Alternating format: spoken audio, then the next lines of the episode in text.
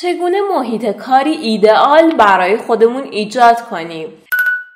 چقدر دوست دارید در فضایی کار کنید که اونقدر مناسب با شرایط کاری شما در نظر گرفته شده باشه که در آن احساس رضایت کنید؟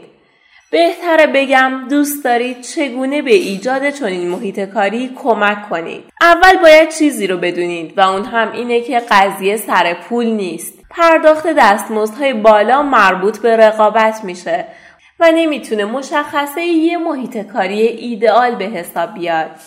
یعنی اینکه چندان عجیب نیست. اگر ببینیم یه نفر به خاطر اینکه دستمزد بالاتری به اون پیشنهاد شده از یه کار خیلی خوب بیرون بیاد و دوباره بعد از چند وقت برگرده سر جای قبلیش.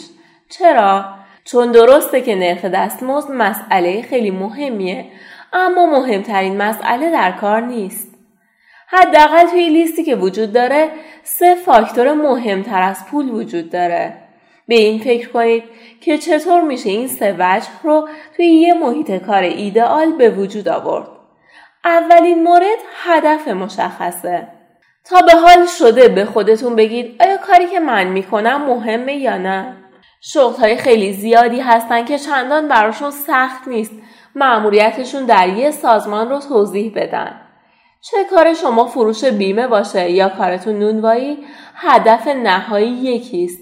مطمئن باشید که کارکنان شما دقیقا بدونن که کاری که انجام می‌دید برای بقیه افراد سازمان و برای مشتری ارزشمنده. پنج نشانه یک محیط کار مسموم در فواصل معین در این مورد حرف بزنید که چرا سازمان اهمیت داره. اگه کمک کنید که آدم ها هدف اصلی رو درک کنند موفق شدید که یه تعهد و وفاداری طولانی مدت رو در اونها به وجود بیارید. مورد بعدی این که اینطور در نظر بگیرید که افرادی که در جاهای خیلی خوب کار می‌کنن فقط کار نمی‌کنن. اونا کار می‌کنن در عین حال تفریح هم می‌کنن. بله کار و تفریح در محیط کاری سطح بالا با همدیگه وجود دارند.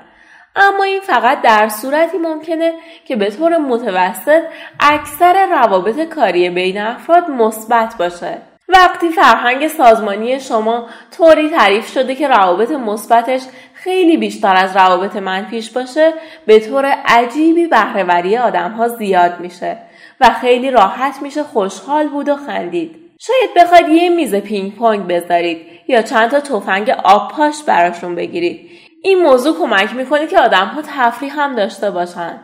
آدم هایی که با هم تفریح می‌کنن خیلی بیشتر به روابط کاریشون اهمیت میدن. در نتیجه بیشتر به این توجه می‌کنن که کار حتما انجام بشه.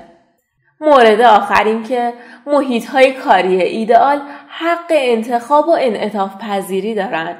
اینو می‌دونم که بسته به نوع محصول بعضی از جاها باید حتما دیکته کنید که چه کاری چطور باید انجام بشه و این حق کارکنان رو پایین میاره. این قابل قبوله اما راه های خیلی زیادی هم وجود داره که کمک می‌کنه افراد خودشون خودشون رو کنترل کنن و در عین حال حد و حدود رو هم رعایت کنن. بذارید به سلیقه خودشون انتخاب کنن که چی بپوشن کی کار کنن و کجا کار کنن شرکت های پیشرفته سعی می‌کنن در این گونه مسائل به کارکنانشون آزادی عمل بدن به عبارت دیگه کارکنان خودشون متوجه هستند که کارشون مدیریت کردن خروجی ها بدون دخالت دادن چیزهای غیر ضروری توی این فرایند هاست. شما به آدم ها حق انتخاب بدید. اون وقت ببینید که به چه شکل عجیبی نسبت به انجام کارشون تعهد پیدا می‌کنن.